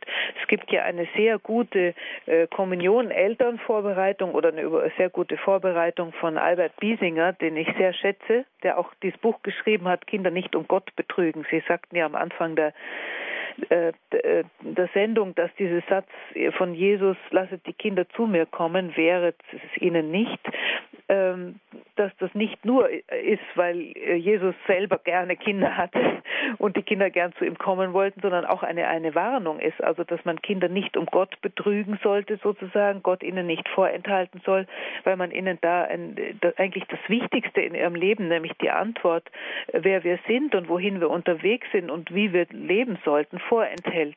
Und gerade diese Bücher von Albert Biesinger, Gott mit neuen Augen sehen, Wege zur Erstkommunion, ähm, die eben äh, die so aufgebaut sind, dass man das mit den Eltern macht, die halte ich für sehr gut und sehr hilfreich. Ich, äh, ich glaube, dass ohne eine äh, Erwachsenenkatechese, ohne die Einbeziehung der Eltern ähm, die Kommunionvorbereitung oft unfruchtbar bleibt. Und wir hoffen eben, dass wir mit dem KidsCut, wo wir auch immer wieder so Kästchen ähm, geplant haben mit eigenen Texten für Eltern, ähm, dass wir da den Eltern, die sagen, und da gibt es ja nicht wenige davon, ich möchte gerne mich mit meinem Kind nochmal neu auf den Weg machen oder ich würde gerne selber Kommunionmutter sein, aber ich bin mir zu unsicher, was eigentlich heute noch richtig ist. Ähm, dass man ihnen da was Gutes in die Hand gibt. Und wenn Eltern so sagen, ich weiß gar nicht mehr, was heute noch richtig ist, dann kann man ihnen sagen, also das, was im Credo drinsteht, gilt nach wie vor. Ähm, was sich geändert hat, und ich glaube, was wirklich wichtig ist, dass es sich geändert hat, ist, dass ähm, dass wir absolut sicher sind, dass wir keine Gottesbilder vermitteln dürfen, die Angst machen, dass man nie Gott als Buhmann in der Erziehung benutzen darf und nie irgendwie drohen darf mit Gott, was glaube ich früher öfter mal passiert ist. Ähm, sondern dass man äh, den Kindern äh, ein Gottesbild vermitteln soll, äh, in dem sie sich geborgen fühlen, von dem sie äh, hoffen, dass es stimmt. Also mir ist mal passiert im Erstkommunionunterricht, ähm, da haben wir über äh, natürlich über Jesus gesprochen und haben äh, so eine Heilungsszene nachgestellt und dann hat ein Kind, das noch nicht getauft war, aber im Laufe der Zeit äh, getauft werden sollte während der Erstkommunion, stöhnte die plötzlich so, aber so voller Freude und sagte, ach, wäre das schön, wenn das wahr wäre. Und wie ich dann gesagt habe, das ist wahr, da freute sie sich wahnsinnig. Und ich glaube, das muss uns gelingen, dass die Kinder spüren, man, man bietet ihnen da ein großes Geschenk an und es ist wunderschön zu wissen, wer Gott ist und wer wie Jesus gelebt hat. Das, glaube ich, ist ein Unterschied zu früher, wo man, also zu sehr viel früher, ich habe das selber auch nicht mehr erlebt, aber die Generation ähm, meiner Eltern und Großeltern, die sind ja doch sehr auch ähm, eng gehalten worden, ähm, vielleicht auch in Sündenängsten gehalten worden. Und ich glaube, dass das nicht der richtige Ansatzpunkt ist. Das hat sich wirklich geändert gegenüber früher. Sicher auch eine Anfrage an die Art der Erstkommunion Vorbereitung, äh, wie sie bei uns oft in den Pfarreien gehalten ist. Eben, man, es könnte ein Anlass sein, die ganze Familie irgendwie mit, mit hineinzunehmen. Ja. Ähm, Dankeschön unserer Hörerin aus Bayern noch einmal und ich begrüße Frau Fechler aus Ankum. Guten Tag, Frau Fechler, guten Abend. Ja, guten Abend, Frau Fröhlich und guten Abend, grüß Gott, Frau Heeremann. Ja, grüß Gott, Frau ähm, ich hätte heute Nachmittag hätte ich gerne den Kathismus bei mir gehabt, um ihn zu verschenken. Da saßen zwei junge Mädchen auf der Kirchentreppe. Ich kam gerade raus mit zwei Flaschen und die aßen so genüsslich Eis. Wir haben das Eis direkt bei der Kirche, gutes Eis. Mhm. Und ähm, dann habe ich nur zu denen gesagt, es sind keine Schnapsflaschen, weil die so ein bisschen so ähnlich waren. Ich sollte Weihwasser bringen für eine Hauswirtschafterin im Altenheim, wo wir gerade getanzt hatten. Und ähm, fragte die Mädchen aber dann doch, äh, wisst ihr denn, was das ist? Ja, Weihwasser. Und dann, als ich fragte, seid ihr aus der Pfarrei? Nein, wir sind nicht getauft. Es waren nette 15-jährige oder 16-jährige mhm. Geschwister und äh, Mutter katholisch, evangelisch. Und da kam es zum kurzen Gespräch, aber ich hatte ja wenigstens etwas dabei, nämlich das Programm von Radio Horeb und habe dir nur gesagt, Montagabend, da ist für die Jugend, wenn ihr mal ins Internet schaut. Äh, ich habe aber noch eine andere Frage und zwar, äh, ich habe jetzt im Katechismus nachgeguckt, in diesem Jukat, mhm. ähm, der Islam, also der Umgang, wir haben ja jetzt auch bei uns im Ort so viele Muslime. Wir haben keinen ja. einzigen Christen. Ja, wir auch. Ich streue auch eine muslimische Familie, sehr streng muslimisch, Sunniten. Und ich sehe, da ist eigentlich im Jukat, äh, auch in den Schulen, haben die Kinder jetzt ja den größeren Umgang damit. Da ist eigentlich wenig davon. Judentum, ja. Und dann steht nur eine Randbemerkung über den Monotheismus. Ja, das sind die, das äh, ist auf Seite 30. Monotheismus, das ist in die Lehre von Gott als einem einzigen, absoluten und personalen Wesen, das mhm. der letzte Grund von allem ist. Monotheistische Religionen sind das Judentum, das Christentum und der Islam. Gestern mhm. kam eine Sendung von Dr. Hartl, der mhm. ganz sicher auch wirklich hier ein guter Mitarbeiter bei diesen Büchern für die Jugend auch beim Lukat gewesen wäre, denke ich mir. Der hat das sehr gut gemacht, den Unterschied zwischen Islam und Christentum. Also zwischen diesem, wo wir immer sagen, dass wir beten, ja, wir haben denselben, den einen Gott, wie ich es auch schon gehört habe. Ja, Frau Fechtheimer, Sie meinen, dass, dass, das in dem, dass das im, im Jukat äh, vielleicht auch wenig, noch guten Platz hätte, weil es sehr viel in der, das ist ja, Dankeschön, Frau Fechler, äh, ja. Frau, Frau von Heeremann, das ist ja also zu einer Zeit entstanden, als es nicht äh, ganz so virulent war noch, ne? Wie? Nein, nein, also ich, ähm, ich kann da gleich darauf antworten. Es äh, ist nicht nur diese einzige Stelle, sondern das ist der Teil, den ich auch geschrieben habe, deswegen weiß ich es so genau. Äh, die Nummer 136 kann sie nochmal nachlesen. Wie sieht die Kirche die übrigen Religionen? Und da steht unter anderem, ähm, wer immer Gott sucht, ist uns Christen nahe. Ein besonderer Grad der Verwandtschaft besteht zu den Muslimen. Die Judentum und Christentum gehört auch der Islam zu den monotheistischen Religionen. Auch die Muslime verehren den Schöpfergott und Abraham als Vater ihres Glaubens. Und, das wissen die wenigsten, Jesus gilt dem Koran als großer Prophet, Maria seine Mutter als Prophetenmutter. Sie wird sehr verehrt, die äh, Maria als Prophetenmutter. Die Kirche lehrt, dass alle Menschen, die ohne eigene Schuld Christus und seine Kirche nicht kennen, aber aufrichtig nach Gott suchen und der Stimme ihres Gewissens folgen, das ewige Heil erlangen. Also wir haben das extra so formuliert, dass man merkt, dass äh, wir viel gemeinsam haben in den Jukat äh, sofort reinzuschreiben, äh, wo es wo es reibt, ähm, das war tatsächlich in der damaligen Zeit noch nicht so äh, noch nicht so virulent, sondern da ging es uns mehr darum, dass man eben offen aufeinander zugeht. Ähm, die, die Frage, die sich heute immer erhebt, wenn die Leute sagen, wir glauben doch alle an den einen Gott, da sage ich immer, es kommt sehr drauf an, es kommt auf das Gottesbild an. Und leider haben viele Muslime ein Gottesbild, wo dieser Gott sehr äh, unversöhnlich und unbarmherzig ist und das Verzeihen nicht so die Rolle spielt wie bei uns. Und ähm, vor allen Dingen haben sie ein Gottesbild, das eben ganz stark auf den Gehorsam äh, ausgerichtet ist, sodass jemand, der nicht glaubt, ungehorsam ist und daher zu bestrafen ist. Während wir Christen in, ja, inzwischen, muss man sagen, sehr genau wissen, dass der Glaube eine innere Überzeugung ist, zu der einfach auch niemand gezwungen werden kann. Das müssten wir eigentlich wissen. Ähm, wir müssten eigentlich für die Religionsfreiheit eintreten, äh, schon seit den frühchristlichen Märtyrern, die ja für sich in Anspruch genommen haben, ihrem Gewissen zu folgen und eben dem Staat nicht gehorchen zu müssen, sondern der Stimme ihres Herzens zu folgen, ähm, die sie zu Christus gerufen hat. Und das ist ein Riesenunterschied, dass wir im Christentum ähm, die Religionsfreiheit jedes Menschen achten und eben leider doch im Islam äh, zum Teil mindestens in den in den äh, strengeren äh, Gruppierungen ähm, äh, zum Beispiel die Todesstrafe auf den Glaubensabfall steht. Und das ist, das ist mit dem christlichen Gottesbild überhaupt nicht zu vereinbaren. Mhm. Also Dankeschön, Frau Fechler, für Ihre Frage. Sicher ist das Thema ähm, Miteinander mit Muslimen in den letzten Jahren noch immer bedeutender geworden, auch immer näher gerückt für uns in Deutschland. Ähm, danke, Frau Fechler. Und wir kommen nach Eichstätt zu Herrn Netter. Grüß Sie, Herr Netter. Guten Abend. Gott, guten Abend. Ja. Mit Interesse habe ich jetzt diese Sendung schon zugehört die ganze Zeit und möchte sagen, ist toll. Ähm, ich ähm, finde es auch großartig, dass Sie jetzt für Kinder einen Katechismus rausgeben möchten. Und auch der Jukat ist toll, dass es endlich mal eine Katechese gibt in einfacher Sprache. Ich glaube, das hat schon lange gefehlt. Ich habe bloß zum Jukat eine Frage. Ist der Jukat das gesamte Glaubenswissen der katholischen Kirche oder gibt es da auch, ähm, ist das das, ja, es ist nicht, es hat man sich auf was beschränkt. Weil ich habe jetzt zum Beispiel versucht, etwas, wollte mal wissen, wie der Ablass ist und wollte mal eine einfache Erklärung darüber haben, habe aber gar nichts drin gefunden. Ist das ja, nur das beschränkt? Also wir mussten natürlich kürzen. Der KKK, der katholische, der äh, Katechismus der katholischen Kirche, der unter Johannes Paul entstanden ist, ähm, der ist ähm, ja, ich glaube, über 600 Seiten dick. Äh, und da findet man was über den Ablass. Wir haben die Dinge genommen, äh, von denen wir sicher waren, dass es die, äh, die Jugend interessiert. Und ähm, in den Diskussionen kam der Ablass nicht vor und äh, deswegen haben wir ihn auch nicht äh, beschrieben. Also wenn man, wenn Sie über den Ablass Bescheid wissen wollen, dann muss man im dicken Buch nachschauen.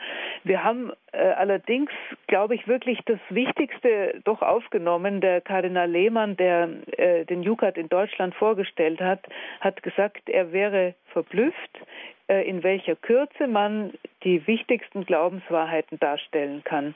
Und ich, ähm, äh, also ich meine wirklich, dass was das Credo anbetrifft, das Leben aus den Sakramenten, die zehn Gebote und das Gebet, haben wir das Wichtigste, also äh, im Duktus des Kompendiums des katholischen, äh, des Katechismus aufgegriffen und haben natürlich Einzelfragen, nicht wirklich alle Einzelfragen be äh, be äh, beantworten können.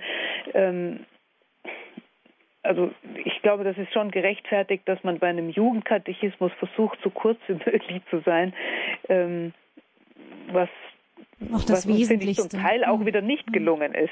Also äh, ich, man merkt dem Jukat schon an, dass äh, die Jugendlichen, mit denen wir es bearbeitet haben, 15 Jahre bis 25 Jahre waren. Ähm, das waren schon Erwachsenere einfach, muss man sagen. Normalerweise wird ja, fängt ja heute die Jugend ab 12 an und ich sage immer, der Jukat ist eigentlich wirklich erst gut ab 15, 16, würde ich sagen. Hm. Auf jeden Fall ähm, haben Sie versucht, das We die wesentlichen Fragen ja. zu behandeln und ja. haben dadurch auch manches, manches nicht mit aufgenommen. Herr Netter, Ihre Frage beantwortet? Ja, vielen Dank. Okay, vielen Dank. danke. Alles Gute Ihnen. Ihnen auch. Wieder. Danke, Wiedersehen. Hm. Ähm, wir haben schon festgestellt, die Umwelt der Kinder ist oft kaum im Glauben verwurzelt. Ab wann wird denn das für Kinder ein Problem? Wann merken sie, dass sie da etwas seltsame Objekte sind? Ähm, das ist ja am Anfang die Kleinen, die haben es, glaube ich, noch so gar nicht richtig mitgekriegt und dann irgendwann mal merkt man, oho, das ist offensichtlich nicht ganz so üblich. Mhm. Also ich denke, dass sie das spätestens in der Grundschule, also ab der Erstkommunion merken. Ähm, in dem Moment, wo nach der Erstkommunion ihre ganzen Kollegen, mit denen sie zur Erstkommunion gegangen sind, dann wieder wegbleiben und sie zum Beispiel Ministranten sind. Also schon unsere Kinder haben damals geklagt, sie wären die Einzigen, die sonntags in die Kirche müssten, sie wären die Einzigen, die ministrieren, die Einzigen, für die die Fastenzeit was bedeutet und so. Ähm, das kommt, die, diese Einsicht eigentlich ziemlich schnell.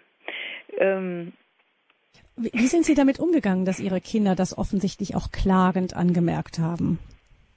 Ja, also wir haben da äh, Ihnen gesagt, dass eben leider nicht alle Menschen wissen, wie wichtig Gott für, für uns ist und dass die uns eigentlich direkt leid tun, weil ihnen da ganz was Wichtiges fehlt. Und wir hatten eben tatsächlich das Glück, dass sie an uns beiden gemerkt haben, äh, wie wichtig uns der Glaube ist. Also die Untersuchungen sagen, dass gerade für Söhne ganz wichtig ist zu sehen, dass auch der Vater Glaubensfragen wichtig findet oder der Großvater oder der Patenonkel. Also die brauchen, gerade Buben brauchen auch ein männliches Vorbild, das mitglaubt. Und äh, wir haben dann auf die Dauer auch versucht, äh, Außenstützen zu bekommen. Das ist wichtig äh, in der Pubertät, wo die Kinder sich ja auch eben, wie ich vorhin schon gesagt habe, mit Recht zunächst mal von den Eltern wegbewegen, um ihr eigenes Leben zu finden, um selbstständig zu werden, ihre eigenen Kräfte auszuprobieren. Und da waren wir sehr dankbar, dass wir eben zum Beispiel bei den Maltesern und dem Malteser Hilfsdienst Jugendgruppen hatten, wo sie dazukommen konnten oder ähm, drei von unseren Kindern zum Beispiel waren auf diesem Rallye Camp, wo der Jukat entstanden ist, äh, weil eben diese vier Geschwister ähm, sie auch eingeladen hatten. Ich glaube, dass es ganz wichtig ist, dass äh, Eltern äh, versuchen, Außenstützen zu finden, in denen die Kinder merken, bei denen die Kinder merken, ah, ich bin nicht allein. Ich weiß noch, wir hatten einmal in den Herbstferien gab es so, ein, äh, so eine Organisation äh, für katholische Familien, die zusammen die Herbstferien verbracht haben ähm, im Emsland in so einem Feriendorf. Und da haben wir uns dann auch angemeldet und äh, da sagte unsere älteste Tochter mir nachher, äh, Mami, und das war ganz komisch, da, ähm, da waren noch viel mehr Kinder, die so komisch erzogen werden wie wir. Das war so ein Aha-Erlebnis für sie, dass sie eben doch nicht die Einzigen sind. Und das, glaube ich, ist wichtig, dass man ihnen äh, die Möglichkeit gibt, eben andere zu, zu treffen, denen es genauso ergeht. Und letztendlich merken die Kinder, doch, dass ähm, ein Familienleben, der das vom Glauben geprägt ist, ähm, ja zum Beispiel auch äh, Feste feiert, die äh, mit viel mehr Sinn erfüllt und mit mehr Freude erfüllt sind. Also wenn ich mir überlege, ähm, ich, wenn ich an meine eigene Kindheit zurückdenke, wir sind Karfreitag immer in die Kirche gegangen. Und für ein Kind ist ja die Leidensgeschichte, ähm, die am Karfreitag gelesen wird, schon wahnsinnig beeindruckend. Und ich habe, ich weiß noch jahrelang mir immer wieder gedacht, hoffentlich geht es dieses Jahr gut aus. Ist natürlich nie gut ausgegangen am Karfreitag.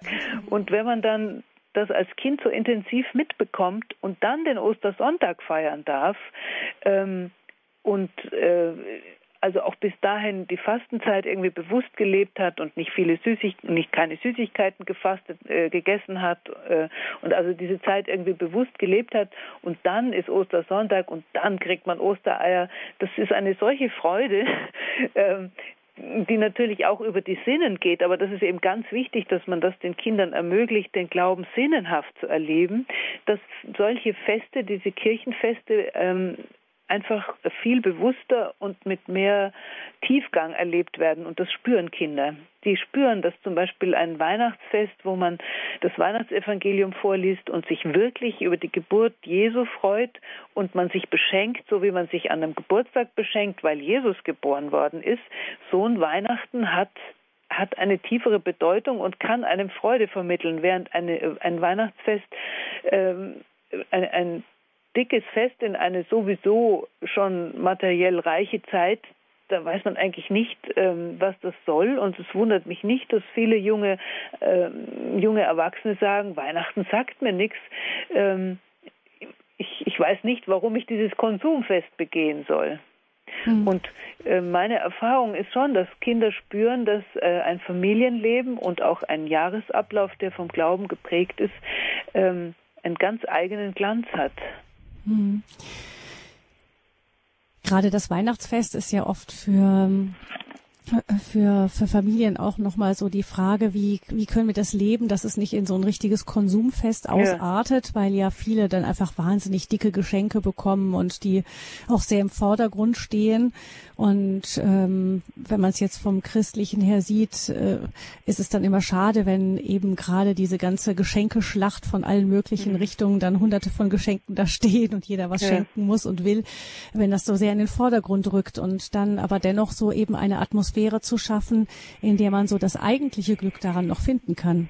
Ja, das ist äh, gar nicht so einfach, da haben Sie völlig recht. Ähm, ich glaube, dass Weihnacht äh, zu Weihnachten wirklich auch ganz, also entscheidend darauf äh, ankommt, dass man ähm, die, die Freude aneinander, die, die, das Familienleben ganz bewusst lebt. Also wir haben zum Beispiel äh, zu Weihnachten abends immer wahnsinnig viel mit den Kindern gespielt, was man so im Alltag nicht schafft eigentlich. Und das machen wir auch jetzt äh, mit den Enkeln ähm, intensiv.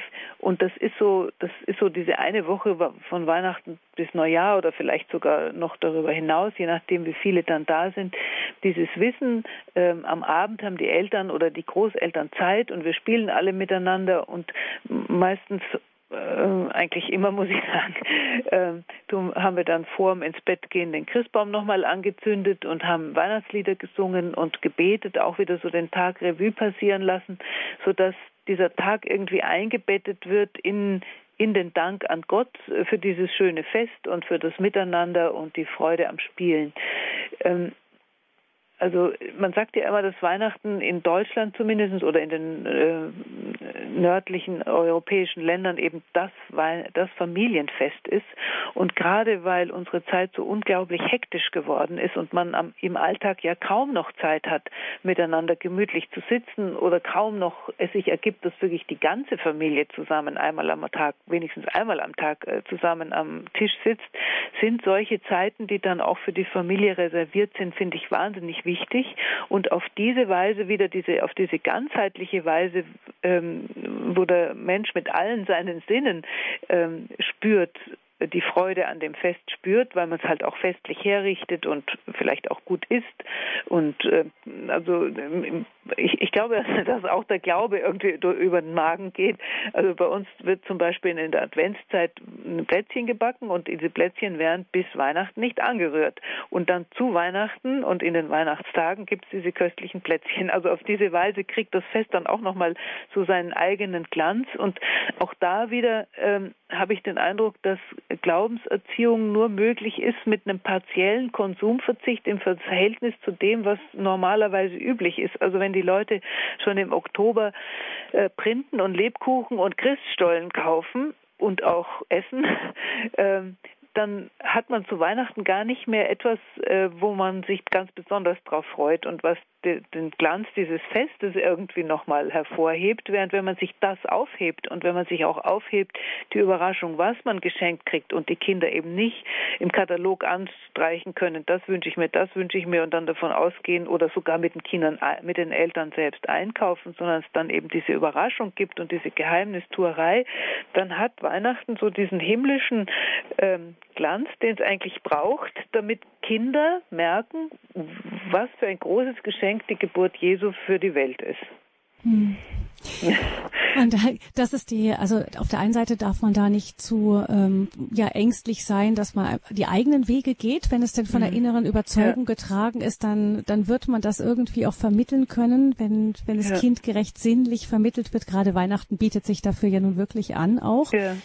Ich frage mich auch manchmal, ob wir, ähm, ob Eltern, die ihre Kinder gerne ähm, irgendwo auch geschützt in einem Schutzraum Kirche, Glauben gerne aufwachsen sehen möchten und dann oft auch Angst haben, sie bestimmten Freundeskreisen auszusetzen, Schule, Schulfahrten, Klassenfahrten, Schulunterricht äh, ist ja auch nochmal ein eigenes Thema, was da manchmal auf die Kinder noch zukommt und so. Ähm, man möchte sie so gerne bewahren. Auf der anderen Seite frage ich mich manchmal, ob wir da nicht auch der Versuchung ausgesetzt sind, zu ängstlich zu sein mhm. und zu uns nicht zu sagen, auch dem lieben Gott auch mal selber was zuzutrauen. Also die Kinder ja. wirklich in dieser Welt, in ihrer Zeit, einfach in ihrer Zeit auch groß werden lassen. Genau. Und dann dem Herrn auch zutrauen, dass er dann auch in dieser Zeit auch mit vielleicht schwierigeren Bedingungen an manchen Ecken und Enden, an anderen vielleicht aber auch weniger schwierigen, dass er da schon seinen Weg gehen wird mit den Kindern.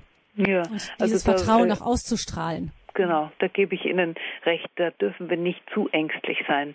Es gibt so einen schönen Satz von Augustinus, Vox temporis vox Dei, also die Stimme der Zeit ist die Stimme Gottes ist der Anruf Gottes an uns. Also die Not der Zeit ist äh, der Anruf Gottes, schaut dahin. Und wir können da nur hinschauen, wenn wir es auch kennen. Ähm, und ich bin da eigentlich optimistisch, wenn die Kinder zu Hause einen sicheren Hafen haben, auch einen Hafen, wo sie wissen, ich kann auch schwierige Themen mit den Eltern besprechen äh, oder zumindest mit der Mutter oder dem Vater. Manchmal geht es ja nicht mit beiden gleich gut. Ähm, da kann ich mit meinen Problemen und mit meinen Ängsten landen, dann halten Kinder äh, unwahrscheinlich viel aus. Ähm, und können das auch einsortieren, was sie äh, in der Schule oder im Unterricht an, äh, an Gegenläufigem erfahren. Wenn zu Hause die Vertrauensbasis da ist, dass man mit allen Fragen kommen kann oder auch vor allem mit allen Zweifeln kommen kann, dann sind sie doch ziemlich gewappnet. Wenn sie spüren, die, die Eltern trauen mir was zu, und sie trauen mir. Und wenn was ist, egal was ist, ich kann immer kommen. Das ist, glaube ich, die entscheidende Aussteuer, die wir ihnen da mitgeben können. Ähm, und es ist ja tatsächlich auch so, dass ähm, Kinder äh, oft ähm, Freunde haben, die deswegen mit nach Hause kommen, weil sie im, im Zuhause der, also der eigenen Kindern spüren, dass da eine Geborgenheit oder eine Atmosphäre ist, die sie woanders nicht so haben. Das hat ja auch eine Anziehungskraft, eine lebendige christliche Familie. Da wäre ich nicht zu ängstlich vor Schule und Unterricht, äh, was da so kommt, wobei man schon auch als äh, Elternteil und als Eltern wachsam sein soll. Ich bin immer dafür, dass man sich zum Beispiel in der Elternpflegschaft engagiert oder in den Fachkonferenzen engagiert, damit man weiß, was in den Schulen unterrichtet wird und man da auch drauf eingehen kann. Also gerade zum Beispiel in Sachen Sexualerziehung habe ich immer versucht, dass ich äh, weiß, was für äh, Medien oder Mittel, ähm, äh, also für, für Schulmittel verwandt werden. Unterrichtsmaterial. Das, mhm. Unterrichts, genau, dass das Unterrichtsmaterial man kennt, dass man weiß, wann Sexualunterricht gegeben wird. Das ist heute jetzt schwieriger, weil das alles in vielen Bundesländern fachübergreifend erfolgt. Aber dass man da wachsam ist und mitkriegt, was die Kinder äh, von der Schule vermittelt kriegen, das halte ich wirklich für sehr wichtig, damit man da auch dagegen halten kann, weil eine Sexualerziehung, die entweder rein biologistisch ist und wertfrei oder äh, die darauf abzielt, wie es jetzt vielfach leider der Fall ist, dass Sexualität eigentlich äh, eine reine ja wie so eine Alltagsdroge abgehandelt wird, wie wenn das äh, miteinander ins Bett zu gehen auch nicht mehr bedeutet, wie wenn man zusammen kühles Bierchen zischt, dass man da zu Hause dagegen hält und sagt, nein, das ist eine Sprache und ein Zeichen, die Gott uns geschenkt hat, um unsere Liebe gegen auszudrücken. Und es ist ein Weg, auf dem du entstanden bist und ein Weg, auf dem jemand so wertvoller und einzigartiger wie du entstanden bist, der kann nicht irgendwas sein, wo man doofe Witze drüber macht. Also da muss man auch als Eltern ein bisschen offensiv, glaube ich, sein und äh, dagegen halten und äh, eben äh, den Kindern die Möglichkeit geben zu entdecken, dass die Sexualität ein wunderbares Geschenk Gottes ist, was er uns gegeben hat, was aber ähm, nur dann den Menschen glücklich machen kann, wenn wir es auch wirklich leben als das, was es ursprünglich ist, nämlich äh, Kraft der Bindung, Quelle des Lebens und Quelle der Lust. Aber die drei Dinge gehören zusammen und dürfen nicht auseinander dividiert werden, äh, wenn nicht ähm, die, die Würde der menschlichen Sexualität dadurch Schaden, Schaden leiden soll. Und das, glaube ich, ist etwas, äh, wo man in den Schulen wirklich vorsichtig sein muss, was da passiert, auch welche, ähm, welche außerschulischen Verbände äh, da Aufklärungsunterricht geben. Das gibt ja allerlei äh, Verbände, so wie Pro Familia oder Schlau, die, die sich anbieten und manche Lehrer sind froh, dass sie es nicht selber machen müssen und lassen dann solche, ähm, äh, solche Gruppierungen in die Schule, die eine Sexualerziehung machen, die eigentlich ähm, den meisten Eltern, wenn sie wüssten, was da passiert, nicht gefallen würde. Da lohnt es sich auch nachzuhören und rechtzeitig vielleicht auch ja. Koalitionen zu bilden. Hm. Ja, ja, absolut. Vielleicht als, als letzte Frage noch, Frau von Heeremann, kann ähm, ähm, wir sind ja gerufen, von Jesus in die Nachfolge zu gehen, Jesus nachzufolgen. Das ist eigentlich der Weg. Ähm, des Christen. Kann das, gilt das auch für Kinder? Kann man auch Kindern das irgendwie nahebringen? Ähm, ich bin ein Jünger und ich folge Jesus nach in meinem kindlichen Umfeld? Ja, ich glaube schon, dass man ihnen das nach, äh, nahebringen kann. Man darf sie nur nicht überfordern. Nach meinem Eindruck ist eigentlich der Versuch, den, den kirchlichen ähm, den, den, den, Jahreslauf der Kirche, mir fällt jetzt das Wort nicht ein, ähm, also ähm, die, Advent, das Kirchenjahr. Mhm. Das Kirchenjahr. Das Kirchenjahr bewusst zu leben und es auch in die Familie hineinzuholen, dass das eigentlich so der erste, der erste Weg der Nachfolge Jesu ist. Ähm, dass sie zum Beispiel merken, dass man in den Kartagen ähm, dass man die auf eine besondere Weise äh, lebt oder die Fastenzeit heraushebt, indem äh, man eben zum Beispiel Süßigkeiten fastet oder versucht bewusst Streit zu fasten oder mit den größeren Kindern waren wir uns dann einig, dass wir in der Zeit äh, nicht ins Kino gehen und möglichst keine ähm, irgendwie also keine Partys feiert und sich auch Einladungen von solchen Partys absagt, ähm, dass eben Kinder spüren, es gibt gezeichnete Zeiten, auch der Advent, dass man den als ruhigere Zeit lebt, so dass sie merken, mein Glaube äh, hat, äh, also prägt auch mein Leben, hat was mit meinem Alltag zu tun.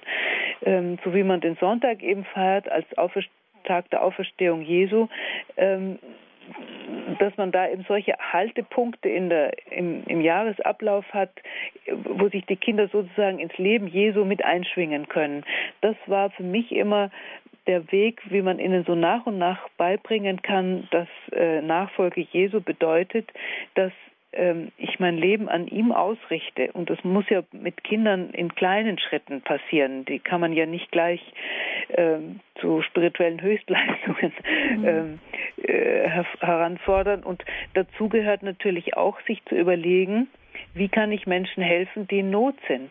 Also, dass man in der Fastenzeit versucht, ein bisschen Taschengeld zu sparen und dann für Miseria oder Adveniat, äh, je nachdem, was es dann ist, auch was zu haben, dass man auch als Kind sich angesprochen fühlt und nicht das Gefühl hat, ja, das reicht schon, wenn die Eltern da was geben.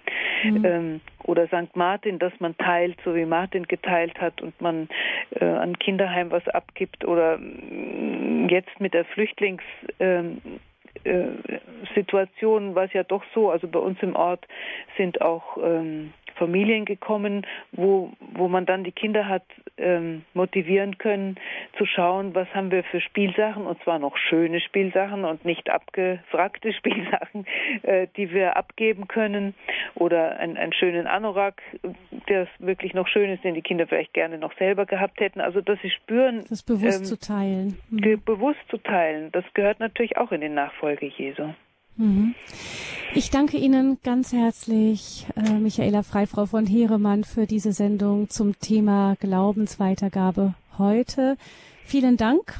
Bitte. Ein kleiner geschehen. Hinweis noch auf äh, das Buch äh, zur Freiheit erziehen, wie Kinder zu selbstbewussten und verantwortungsvollen Menschen werden, ist ein Buch, das Michaela von Heeremann geschrieben hat.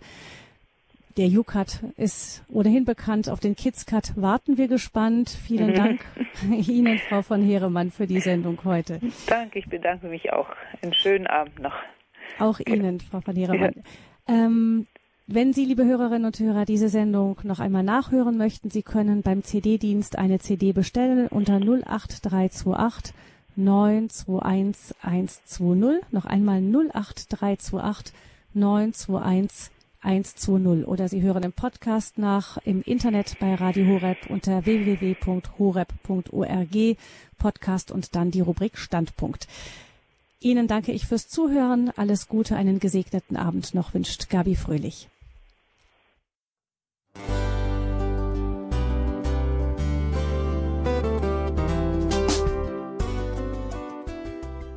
Liebe Zuhörerinnen und Zuhörer, Vielen Dank, dass Sie unser CD- und Podcast-Angebot in Anspruch nehmen.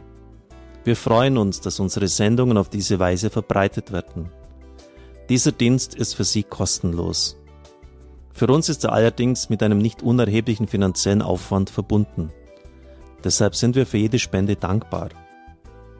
Alle Bankverbindungen unserer Spendenkontos können Sie über unsere Homepage horeb.org unter dem Menüpunkt Spenden einsehen. Dort besteht auch die Möglichkeit, online zu spenden. Natürlich nach den neuesten Sicherheitsstandards.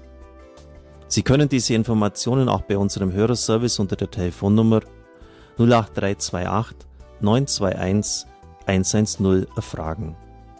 Ich wiederhole die Rufnummer 08328 921 110.